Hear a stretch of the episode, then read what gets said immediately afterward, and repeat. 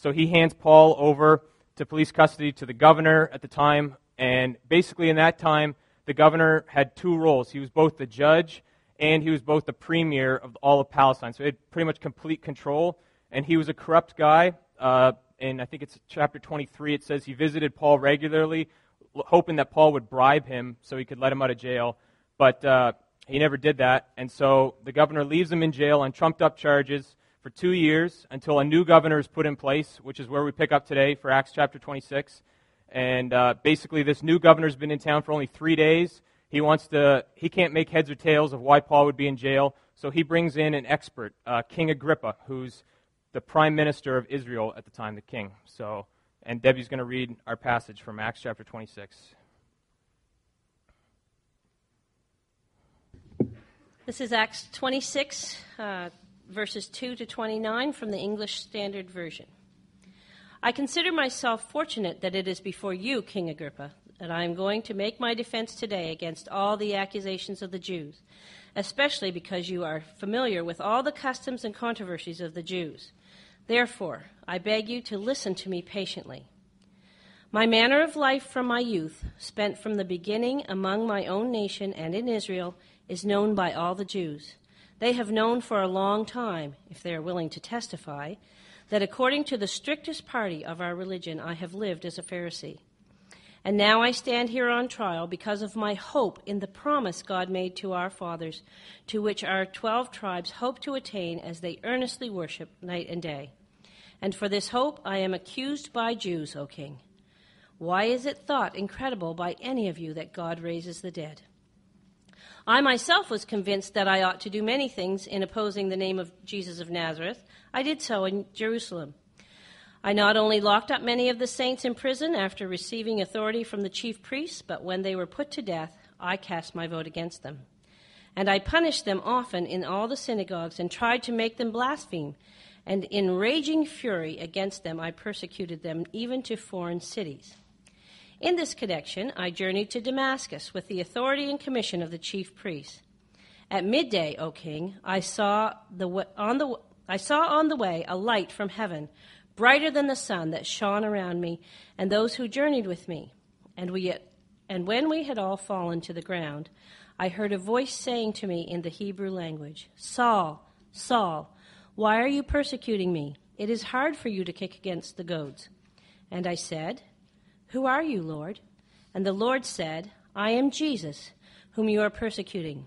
But rise and stand upon your feet, for I have appeared to you for this purpose, to appoint you as a servant and witness to the things in which you have seen me, and to those in which I will appear to you, delivering you from your people and from the Gentiles, to whom I am sending you to open their eyes, so that they may turn from darkness to light, and from the power of Satan to God, that they may receive forgiveness of sins and a place among those who are sanctified by faith in me. Therefore, O King Agrippa, I was not disobedient to the heavenly vision, but declared first to those in Damascus, then in Jerusalem, and throughout all the region of Judea, and also to the Gentiles, that they should repent and turn to God, performing deeds in keeping with their repentance. For this reason, the Jews seized me in the temple and tried to kill me. To this day, I have had the great help that comes from God. And so I stand here testifying both to small and great, saying nothing but what the prophets and Moses said would come to pass, that the Christ must suffer, and that by being the first to rise from the dead, he would proclaim light both to our people and to the Gentiles. And as he was saying these things in his defense, Festus said with a loud voice, Paul, you're out of your mind. Your great learning is driving you out of your mind. But Paul said, I am not out of my mind, most excellent Festus, but I am speaking true and rational words. For the king knows about these things, and to him I speak boldly. For I am persuaded that none of these things has escaped his notice, for this has not been done in a corner. King Agrippa, do you believe the prophets? I know that you believe. And Agrippa said to Paul, In a short time, would you persuade me to be a Christian? And Paul said, Whether short or long, I would to God that not only you, but also all who hear me this day might become such as I am, except for these chains. Good job, Debbie. Thanks for reading God's Word. So I'll pray. Father, you've loved us so much in Jesus.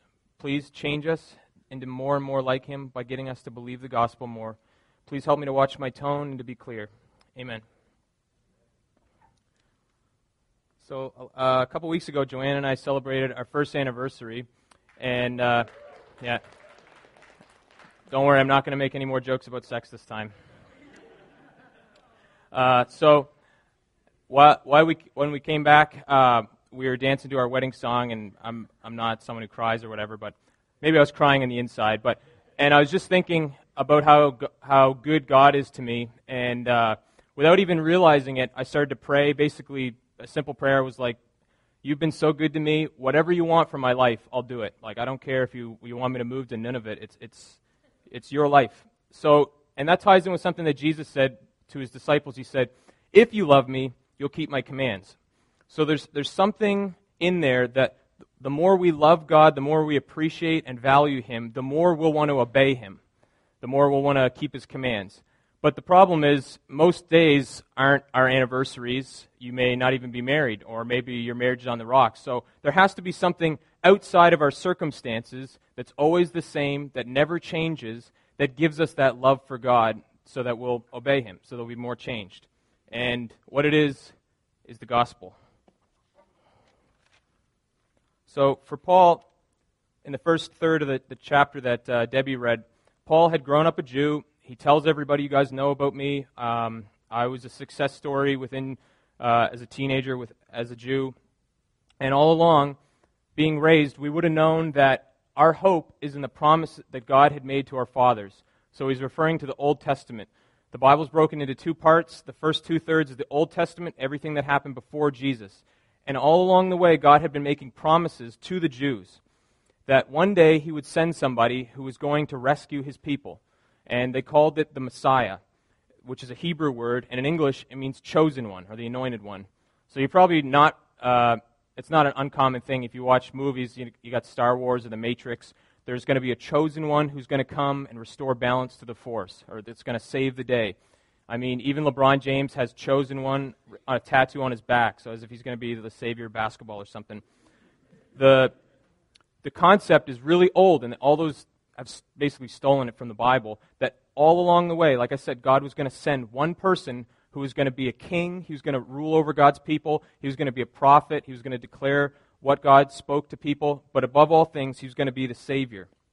So Isaiah 53, verse 3 says, it's a great verse in the Old Testament, "We all like sheep have gone astray. We have all gone to our own way, but he has laid on him the iniquity of us all."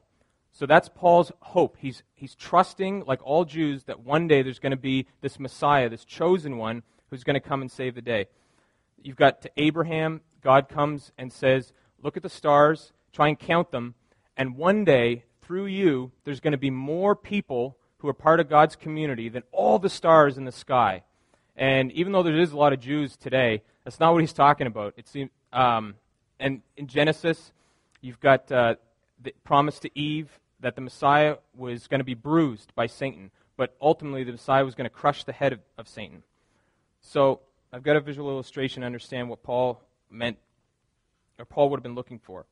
The Jews understood that one day you were going to die and that you were going to go before God and be judged. So pretend, like all people who've gone to university and hate looking at this, this is a Scantron of an exam. So when you're in university, you write your answers here, you put in your name at the top, and then you hand it in, a computer can mark the questions for you. So basically, Jews viewed their life as a test, that one day God was going to mark their test and see if they passed or failed. Okay? But since everybody has sinned and either done wrong or not done the good that they should have, they knew that they were going to fail. So they were trusting that one day there was going to be someone who would write the perfect test and put all the answers in the right place. Only, instead of putting their name at the top of the page, they were going to put your name if you trusted in them. So think about it this way. If you did go and write an exam and you had someone who was really, really smart and you didn't study for the test at all, what you could do in theory is you could write your bad test and put their name at the top of the page, and then if they wanted to, they could write their perfect test and put your name at the top of the page. So you'd get their mark and they'd get your mark. And so that's exactly what they were looking for as a hope.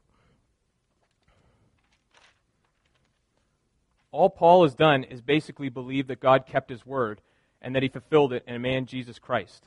So Christ isn't a last name. You couldn't look it up in the phone book under Mary and Joseph and, give them a buzz under Christ. It's a title. It's a Greek word that means the same thing in Hebrew as Messiah. Christ means anointed one. So all people who are disciples of Jesus are saying is, it's Jesus the Christ. It's Jesus the Messiah. He's the one who wrote the perfect test, and we're trusting in him. And all that does is when you trust in him, now you're justified, what the Bible calls. So think of it that you're going to go before a court, and all the charges are there, and you're guilty, but the judge throws out the case that you're acquitted, and so you go free. And at this point, the governor interrupts him, and he says, you're crazy, you're nuts. And Paul says, I'm not nuts. I'm making perfect sense, I'm logical, all my words are rational, because everything lines up with all the promises that we heard in the Old Testament. So we'll go through a couple of them. And by the way, Luke's a historian, the guy who writes the book of Acts, so they would have public records of what Jesus' life was like. They would have known him because he's a public figure. Everything would have been open to scrutiny, and people could look at this to see if he really did line up with all the promises of the Messiah. So here's a couple. This is Jeremiah 31. It says, thus says the Lord, a voice heard in Ramah. That's the area that Jesus was born in. Lamentation and bitter weeping. Rachel is weeping for her children. And then in Matthew chapter 2, verse 16, this is another part of the Christmas story that most people don't realize happened, that Herod, who was the king at the time when Jesus was born, tried to kill baby Jesus. So he sent the wise men to find out where the Messiah was going to be born, and they were going to report back to him, and so that he could go and assassinate him. Only the wise men, they go back another way, and they never report to him. So basically what he does, Herod, when he saw that he had been tricked by the wise men, became furious, and he sent and killed all the male children in Bethlehem and in all that region who were 2 years old or older. So basically he tries to corral that whole region, says, I don't know exactly where the Messiah was born, but I know if I kill out all males under two, I'll get him. And like I said, that never makes it on Hallmark cards, and there's no Christmas ornaments about that stuff. So we'll look at it. We'll look at another one. Bethlehem, it was told in Micah 5:2 that the Messiah was going to be born in that city. Obviously, that's where Jesus is born. Can you flip the slide? Psalm 22. This is written hundreds of years before crucifixion, Roman crucifixion had even been invented. David, God speaking through David says, for dogs encompass me, so there's going to be a crowd surrounding him, and a company of evildoers encircles me. They have pierced my hands and feet. And then in Luke 23, Jesus is actually crucified, which, of course, is you die, they nail you to the cross through your hands and your feet. So another one, Isaiah 35, the eyes of the blind shall be open and the ears unstopped. Lame people are going to walk, quadriplegics are going to get out of wheelchairs. Everything's going to happen. That's obviously Jesus, one of his main claims of fame was that he was a miracle worker. So Paul can look at that and say, all right, we know he was going to be born. We know the events surrounding his birth, that all these people were going to be upset in Ramah. We know how he was going to die. We know that he was going to be a miracle worker. And Jesus of Nazareth fits that bill. So all Paul has done is just basically put his hope in that, and he can say to Festus, listen, I'm not crazy. Anybody can believe in Jesus. They may not have had the same Damascus road experience where Jesus met them personally, but through the Bible and through looking at the Old Testament, you can know that Jesus is the Messiah, that he's the chosen one, he's the anointed one, he's the one that you want to write your test for, and you want to put his name at the top of your page. And just as the last point on that, archaeologists today can look at the promises. All these promises are older, the manuscripts that they're written on are older than Jesus Christ himself. So think about it this way. If a couple hundred years ago, somebody came out during maybe the War of Independence in America and said, I think one day there's going to be a black president. I know it seems unlikely. His birthplace, even though contrary to Donald Trump and other conspiracy theorists, his actual birthplace is going to be Hawaii, and he's going to be a great speaker and all this stuff. Hundreds of years before Barack Obama came on the scene, and we still have the copies of those manuscripts that they wrote down. You would believe in those people. You would believe that God spoke to them about the future. The same thing happened. That's all Christians do. We look at the Old Testament. We know that these things are older than Jesus, yet they tell us about Jesus. Okay, so this is the main point. This is where I was going at the beginning. There has to, now that you've accepted Christ as your Savior, now that you believe that He is the Messiah, how do we become more like Jesus in our actual everyday life? The word there is sanctified. So before I use the word justified, that's when you're acquitted, that's when you're forgiven. Jesus says, if they believe in me, they're going to be forgiven of their sins, they're going to be justified. But also, there's this assumption that by faith, they're going to be sanctified. We're going to become more like Jesus in our actual character and lifestyle. And one of the best ways to say it is we're sanctified the same way we are justified, by faith in the gospel. So it's going to take a little while for me to explain that, but it's a huge principle that's all throughout the Bible once you begin to see it. So I'll show you some other verses. 2 Thessalonians 2:13, through sanctification by the Spirit and belief in the truth. So by believing the truth, they're going to be sanctified. This is Colossians 1. I was just reading this for fun the other day, and boom, it pops out again. The gospel which has come to you is bearing fruit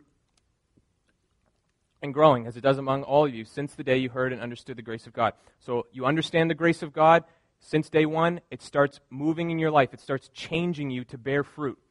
John 6:56. It's kind of like the lesser-known cousin of John 15. Everybody has heard the famous passage, if you want to bear fruit, you have to abide in Jesus. In John 15, Jesus says, unless you abide in me, you can't bear fruit. So the same way you can't expect an apple tree to produce an apple, if you cut off the limb, it has to be attached to the trunk. The same way, we have to abide in Jesus. But in the same book, by the same author, John, in chapter 6, he defines what abiding is. Jesus says, whoever feeds on my flesh and drinks my blood abides in me and I in him. So that's a symbol. Think of communion. When we drink the juice, that represents the blood. When we eat the bread, that represents the flesh. So Jesus is saying indirectly, by believing the gospel, or by reminding yourself of the gospel, you abide in me, and that's how you bear fruit. Titus 3:8, insist on these things. This is Paul speaking to Titus. Insist on these things so that those who devote themselves to good works. So what's these things? Paul he wants people to do good. So he says, Titus, tell these people these things. So that's the verse right there in 8. So you have to look to the context, look above that, to see what these things are. Verse 4, but the goodness and loving kindness of God our Savior appeared. He saved us, not because of the works we had done by righteousness, but according to his own mercy, by the washing and regeneration and the renewal of the Holy Spirit, when he poured out richly through Jesus Christ our Savior. He goes through the gospel. He's telling them over and over again, Titus, this is what you're supposed to tell people. You're supposed to remind people of the gospel. You're supposed to tell them more and more about they've been forgiven, they're cleansed, and then they'll devote themselves to good works. So do you see that principle unfolding more and more? It's in the Old Testament. It's all over the place. You got the Ten Commandments. When do the Ten Commandments come? Before or after Exodus? After.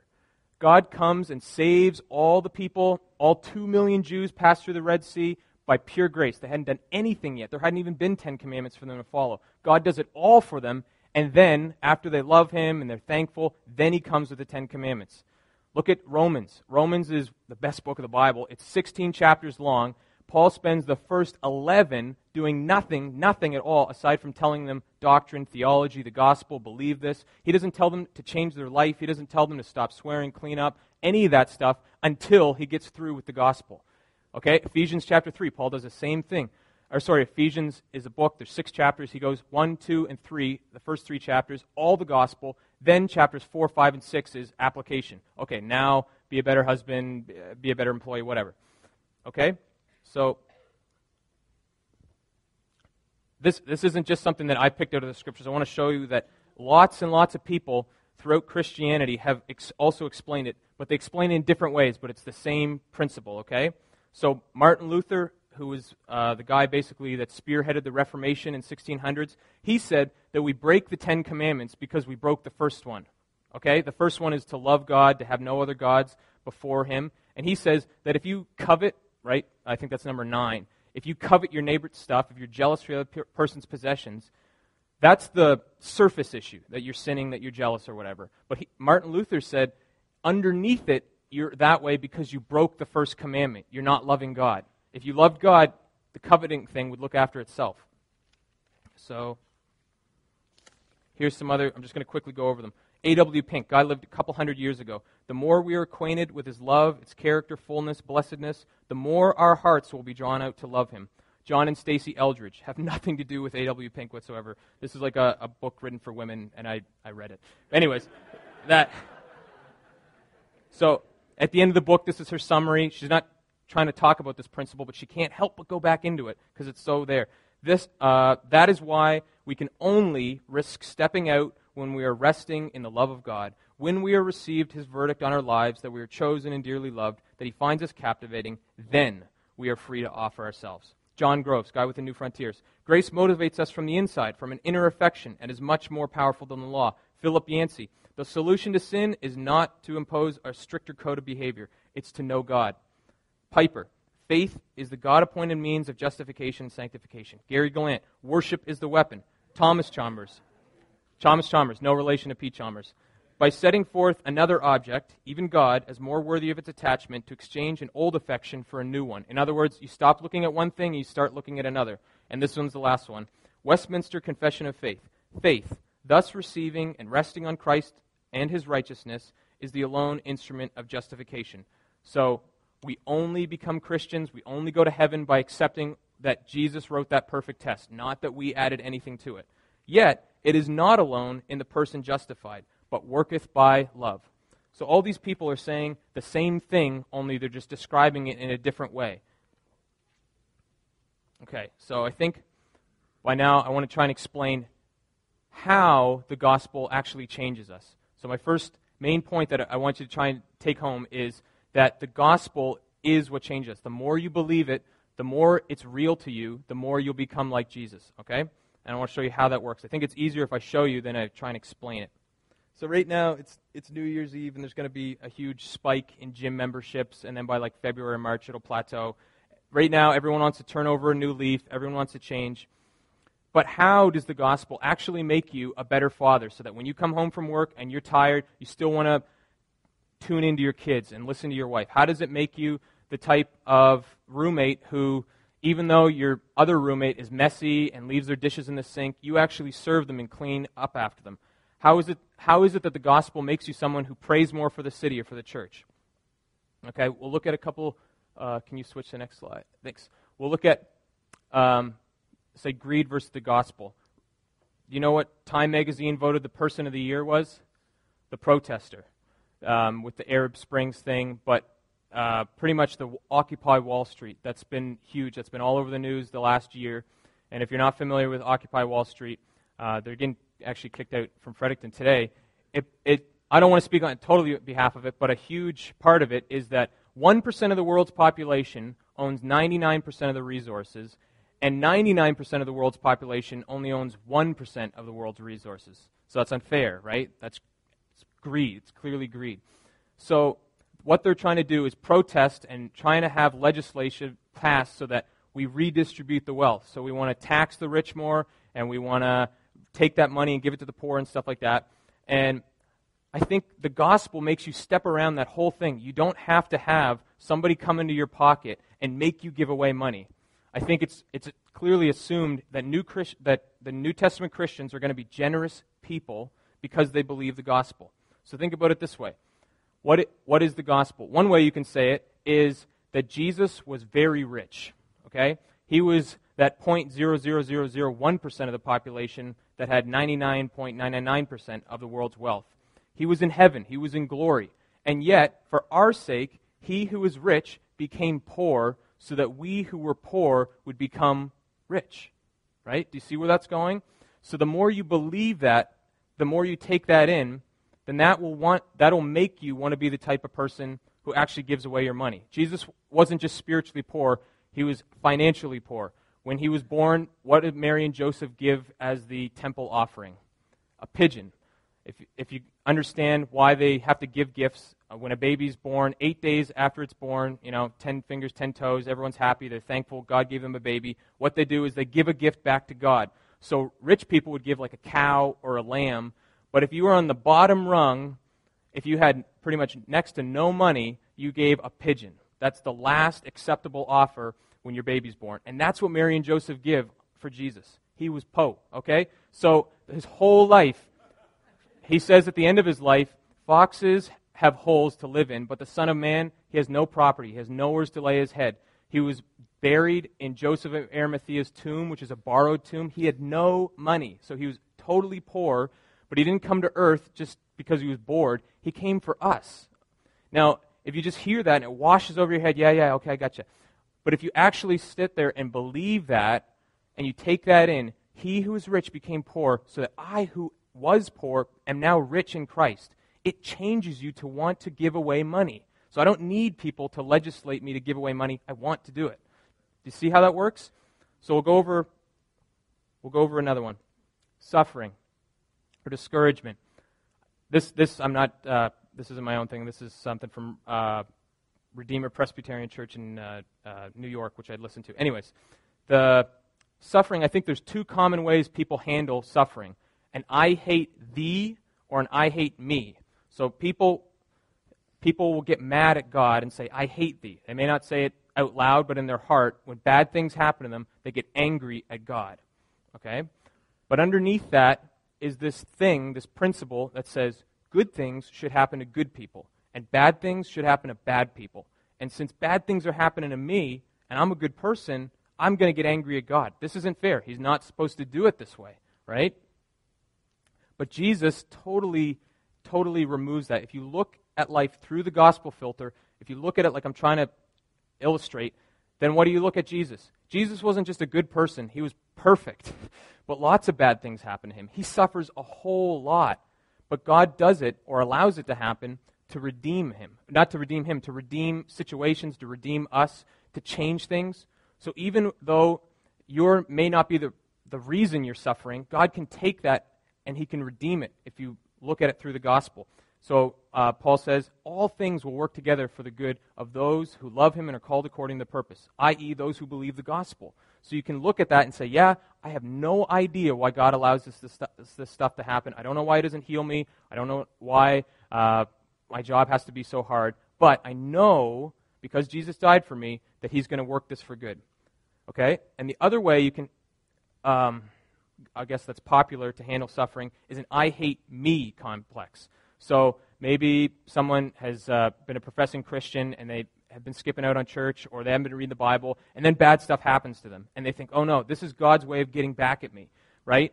I haven't been doing what I'm supposed to be doing, and now he's come to punish me, all right? But again, that's a wrong way to look at it in your mind. The Bible says that there is no condemnation for those who are in Christ Jesus. So if you are a Christian and you believe the gospel, God isn't punishing you for your sin. Jesus was already fully punished for your sin. So do you see where I'm going with that? He has to be taking something to redeem it. Maybe it's probably a wake-up call to get you to the place where God wants you. But it can't be that he's punishing you. So those are two ways that you can handle suffering differently because you believe the gospel. And the last one, I'll go back to the actual passage. Discrimination. In verse 21 of the chapter, Paul's explaining why he's arrested on these charges. It says in verse 21, "For this reason the Jews seized me in the temple and they tried to kill me." And right before it, he explains that they should be repentant, turn from God. He's talking about the Gentiles, that he's sent to live abroad for the rest of his life. He's going to be in international communities with people who are very different than the way he grew up. But Paul is saying, I'm going to go and I'm going to minister to them. And at that point, the Jews just can't stand it. They hate the notion that God would take his light and put it in a dark place with the Gentiles. A Gentile is a non-Jew. So they basically thought, okay, we live God's way, you know, we keep the Ten Commandments, but those Gentiles over there, they don't do that. They live an alternate life, and so they look down their nose at them, and for Paul to go and live amongst them, it would be like defiling himself. That's racism. That's what that is. Underneath that spirit is that sense that I'm better than you and you're worse than me, okay? And even though as Canadians and as Canadians Christians, we don't have the whole Jew-Gentile thing, we do still some ways in that have that spirit of superiority, that we can look down on other people, that we can discriminate. Just as a Canadian, I haven't come across too much racism, but I can think of workplace environments where I've heard Native Americans referred to with racial slurs. I've been in guys' garages where they had too many beers and they start telling about how they can't stand, how there's foreigners coming and taking their jobs.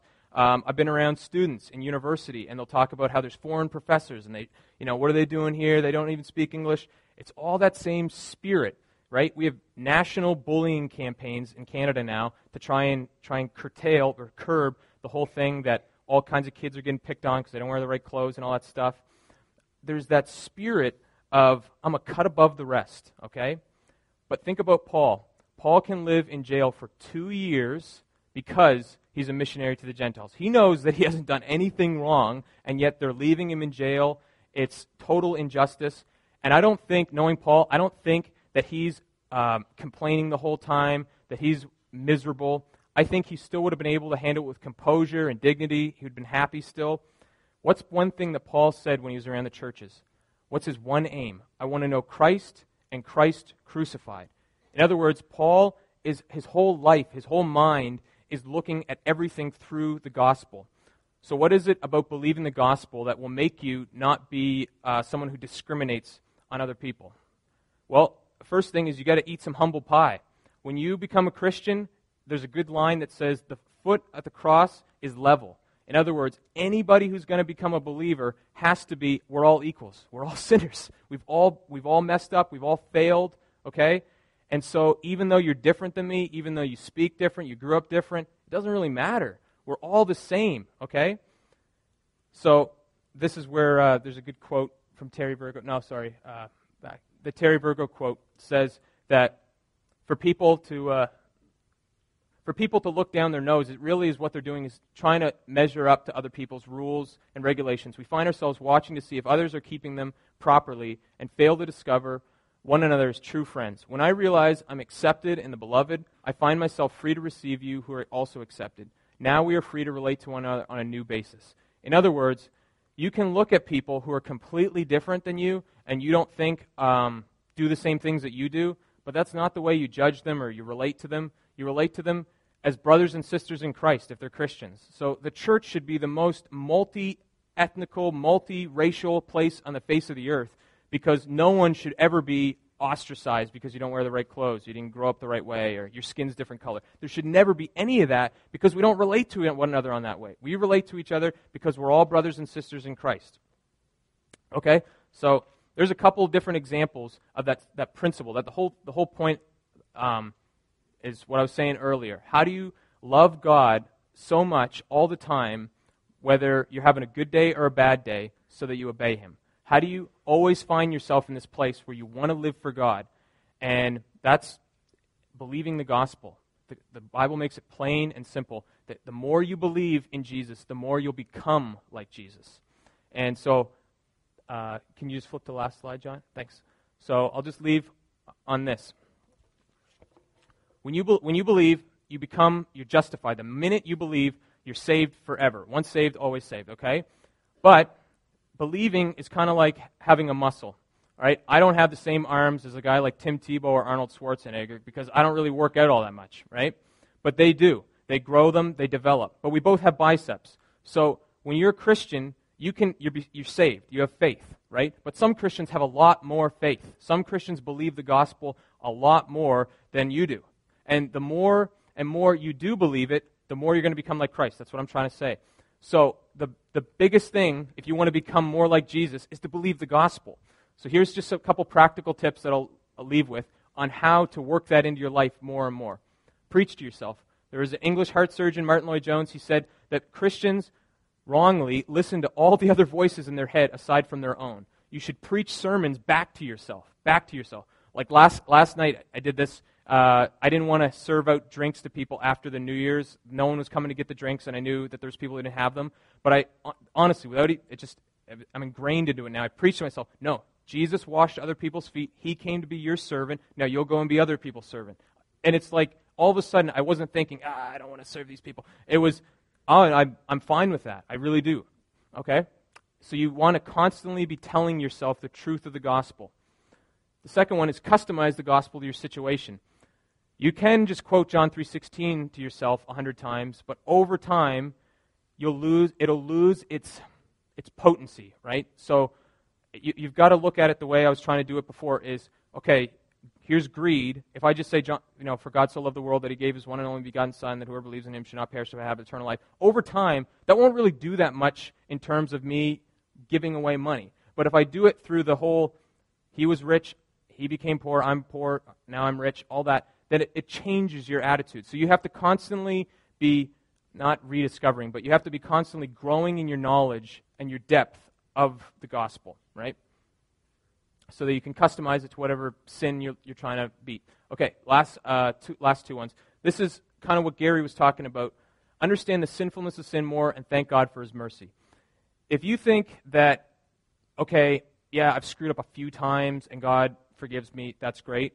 Your level of joy for God will be this much compared to somebody who knows the evil and depravity of their own life and that they've been forgiven. That the wrath of God was totally coming for them, and they deserved it, and God has forgiven them. They're going to be so much more joyful. Jesus says it in a nice, succinct way when he says, he who has been forgiven of much loves much. So the more and more you know that your sin is ugly and bad, and that God should by no means let you into heaven, but by his grace and his mercy he does because he loves you, you'll be more joyful. The gospel will be more potent to you. So when I go to my dad's camp, I see the stars, really awesome, they're bright, they're beautiful. But when I come into the city, I can't see the stars. It's not like someone put them in, it's not like God put them in his pocket and took them away. It's when I go to the camp, it's dark out. It's pitch black. And so you can see the stars more brightly. It's the same way. The more you understand your own sin and the sinfulness of sin, then the more God's grace becomes bright and good and you're more happy with it. And the last thing is just the practical thing.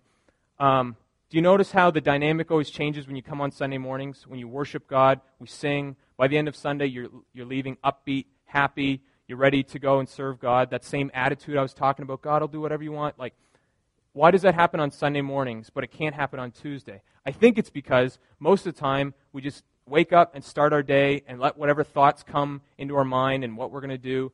But if you take time before anything else competes for your attention and take time to worship God, to praise him, to remind yourself of the gospel, boom, you're in that place again, okay? So, all right, I'll pray, and then you guys do whatever you want. Thank you, Father, that you love us. And as Christians, it's our heart's desire to become more like you. And I thank you it's not by trying harder and gritting our teeth, God. It's by trusting you more. It's by believing your good news for us in Jesus. And we thank you for your love. Amen.